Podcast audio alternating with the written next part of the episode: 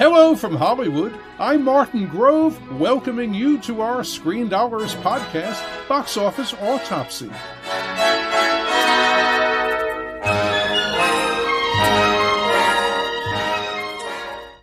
In today's conversation, we'll look at the marketplace and analyze how things are going and where they're going. Joining me on the line now is Screen Dollars box office guru Dick Walsh. Between Dick's career in exhibition, including as film chairman of AMC Entertainment, and my own days talking about movies on CNN, Entertainment Tonight, and as a Hollywood Reporter columnist, we've logged nearly a hundred years in Hollywood. That doesn't mean we're always right, but we've definitely got a few opinions to share.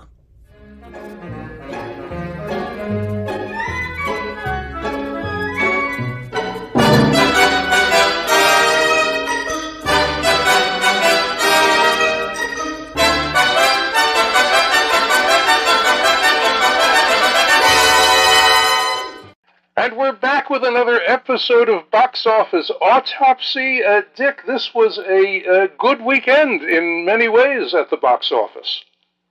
Uh, yes, it was. Uh, once again, Free Guy uh, wins the weekend, falling only 34%, which for this summer is a remarkable hold. Uh, we remember back not too long ago, F9 dropped 65%, Black Widow dropped 67%, Suicide Squad dropped 72%. So this hold is remarkable in the era of pandemic and led to them winning the weekend at $18.8 million. And remember, this is the weekend that some of the media people and some of the Wall Street people were saying nobody's going to go to the movies. They've got the Delta variant, you've got a hurricane on the East Coast. You've got streaming competition, not for Free Guy, fortunately, but for other films. And so I think that the doomsayers got it wrong, as they usually do. Well, and you know, uh, Paw Patrol uh, opened in uh, second position, and I think that was to be expected. The family picture uh, did $13.3 million, and of the four opening pictures, seemed to have uh, the most uh, going for it. Well, look, uh, with Paw Patrol, once again, uh, the media said that parents aren't going to risk taking their young kids. And remember, this is for little kids to the movies. The Delta variant's out there. Nobody's going to take kids to the movies.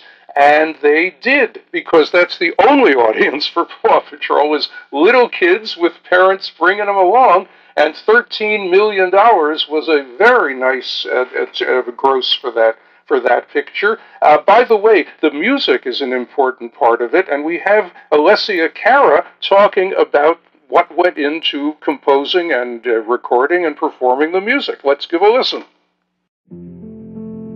Mark. The Paw Patrol creators asked if I wanted to write a song, and it was like a turning point in the film, and I always wanted to make a song like this. It's a story just about facing your fears and coming together, and made me want to be part of Paw Patrol with my dog Cleo. this is so cool! I wrote the line, that's the use in trying. I felt like this movie would be so good to expand that sentiment. The lyrics to me just mean life gets really difficult to navigate sometimes, but the point of trying is that on the other side of fear is where you learn the most about yourself.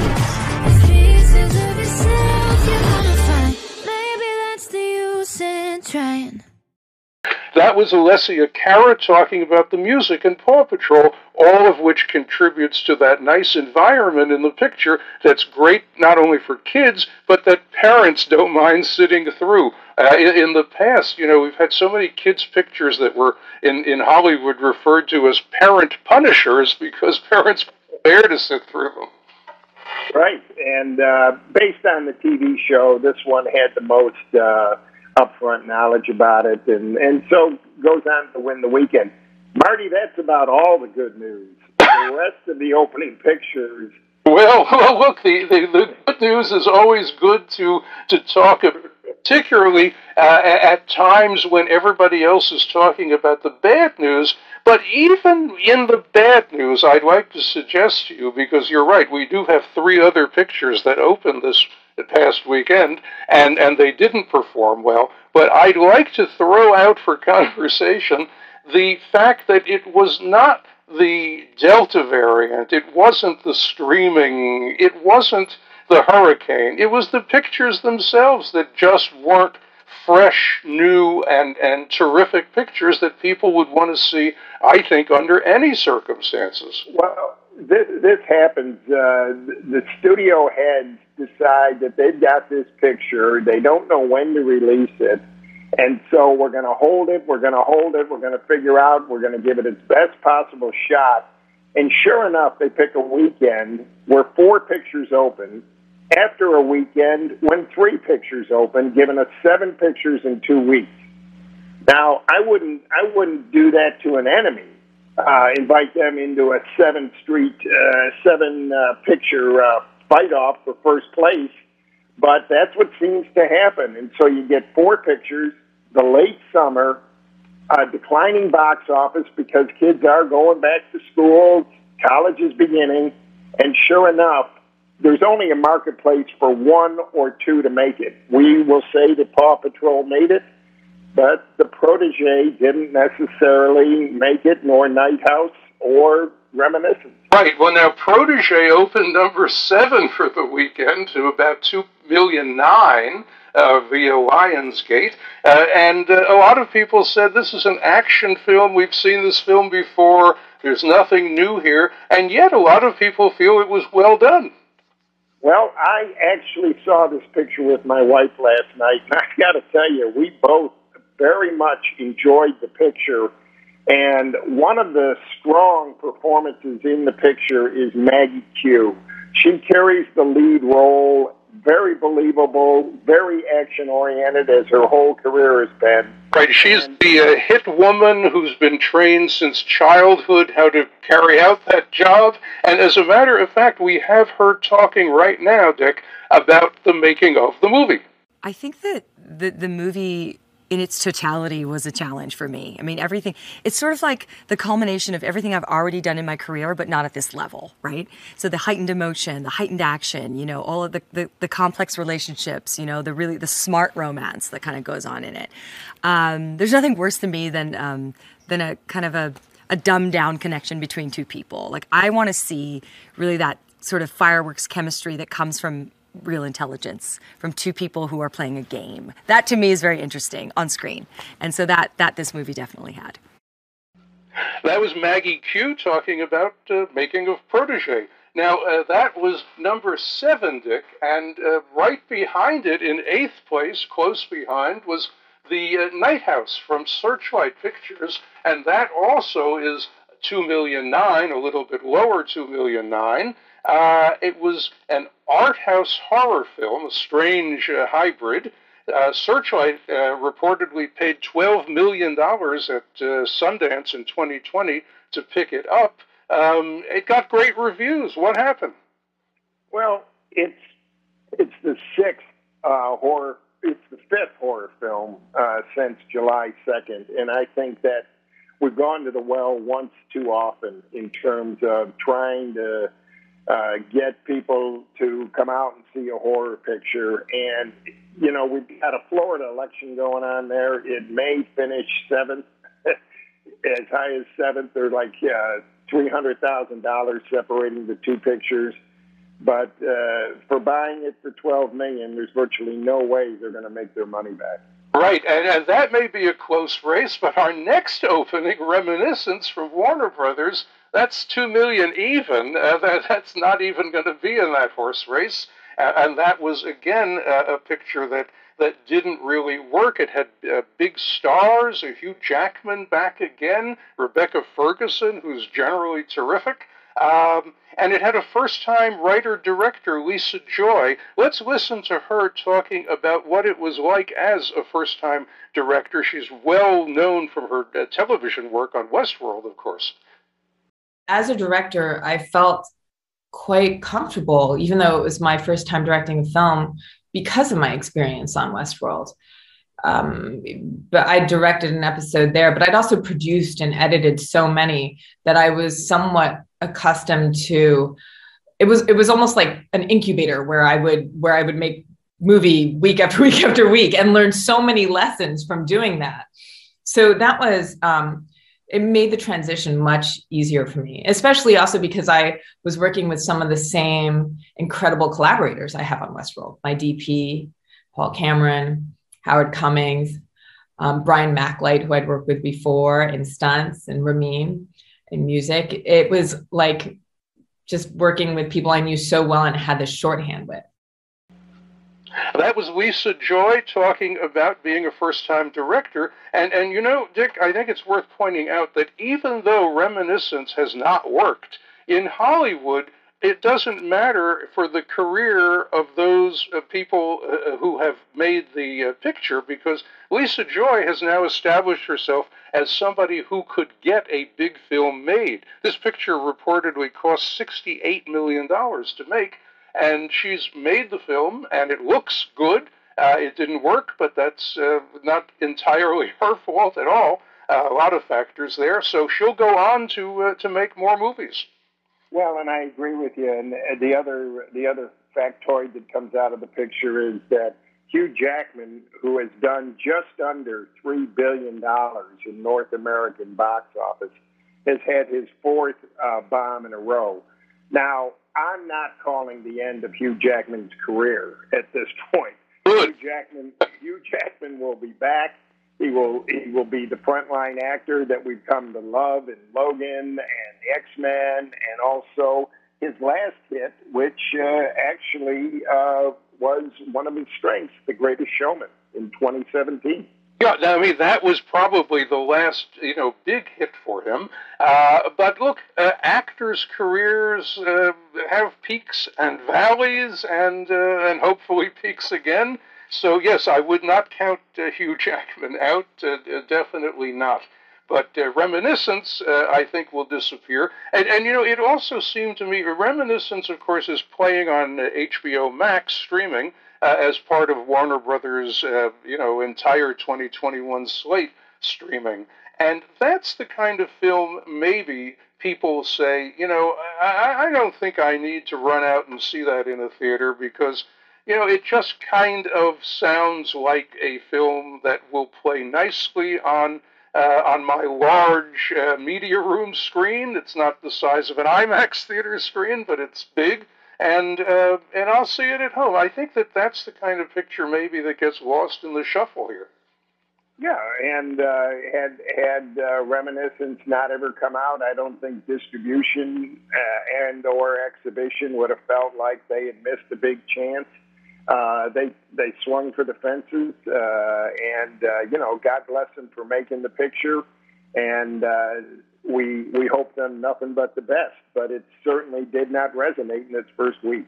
Right, and, and not everything works, of course, uh, and that's true in uh, uh, pre-pandemic times as well as uh, the pandemic era that we're that we're just getting through now. But uh, but look, there's always the future, and there's always another picture on the horizon. Now, this time, looking to next weekend, there's only one new opening, and that's from Universal Candyman, the reboot.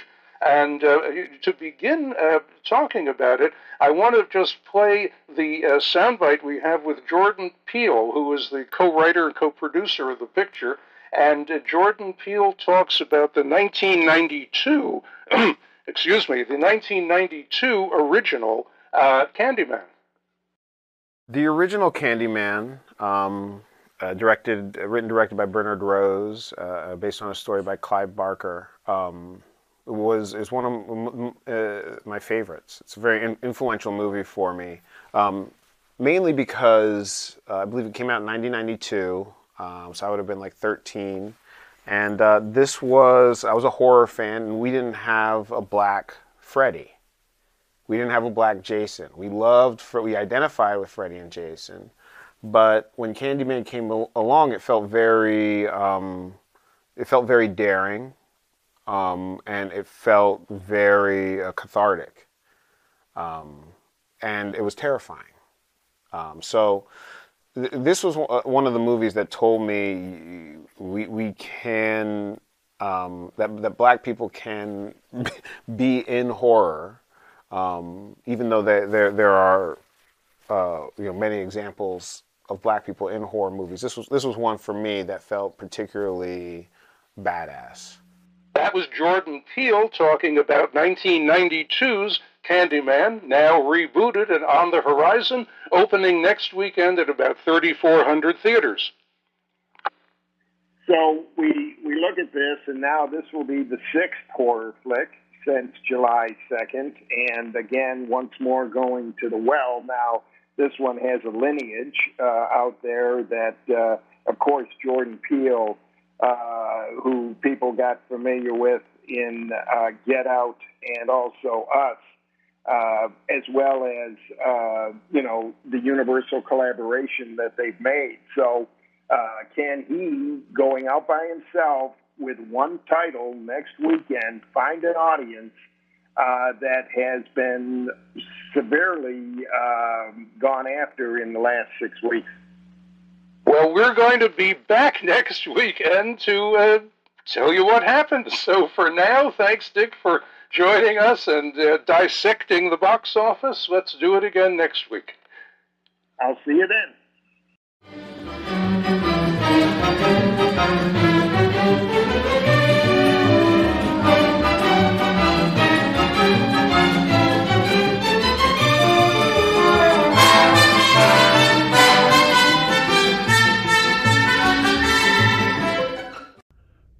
Time now for our film flashback look at what was happening in Hollywood right around now, way back then. Let's set today's time travel dial for August 27th, 1882. Most of the pioneers who started the film business about 120 years ago are unfamiliar names today. Samuel Goldwyn is an exception, but for the wrong reason.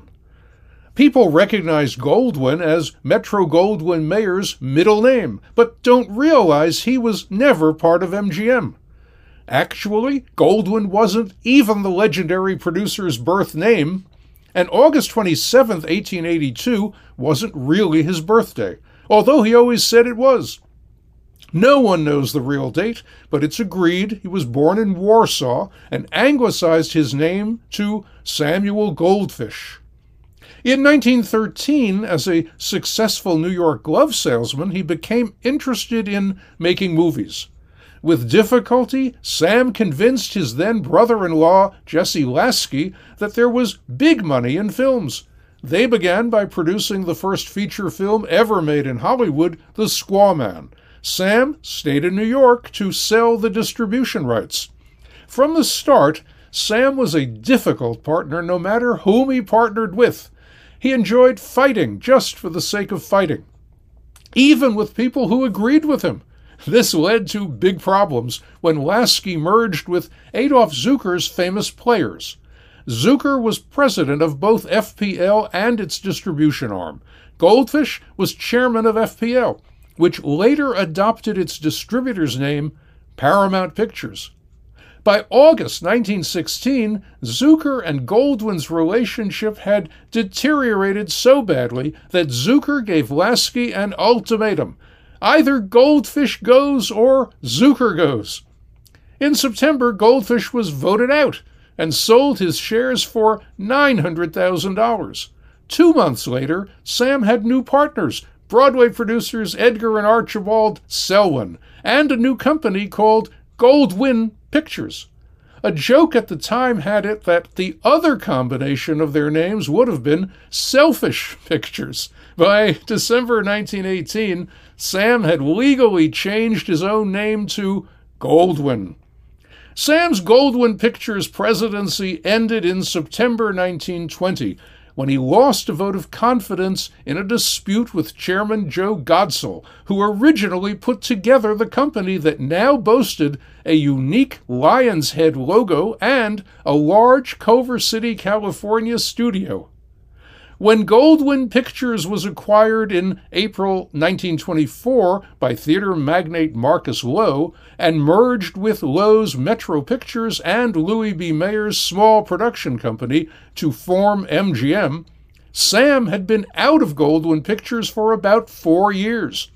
His future wasn't as a studio executive, but as a producer of memorable movies including The Best Years of Our Lives, which won Best Picture and seven other Oscars in 1947, and the classic 1955 musical Guys and Dolls.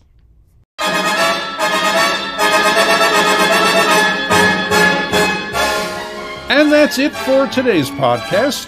Thanks for listening. We'll be back with another box office autopsy next week. In Hollywood for Screen Dollars, I'm Martin Grove.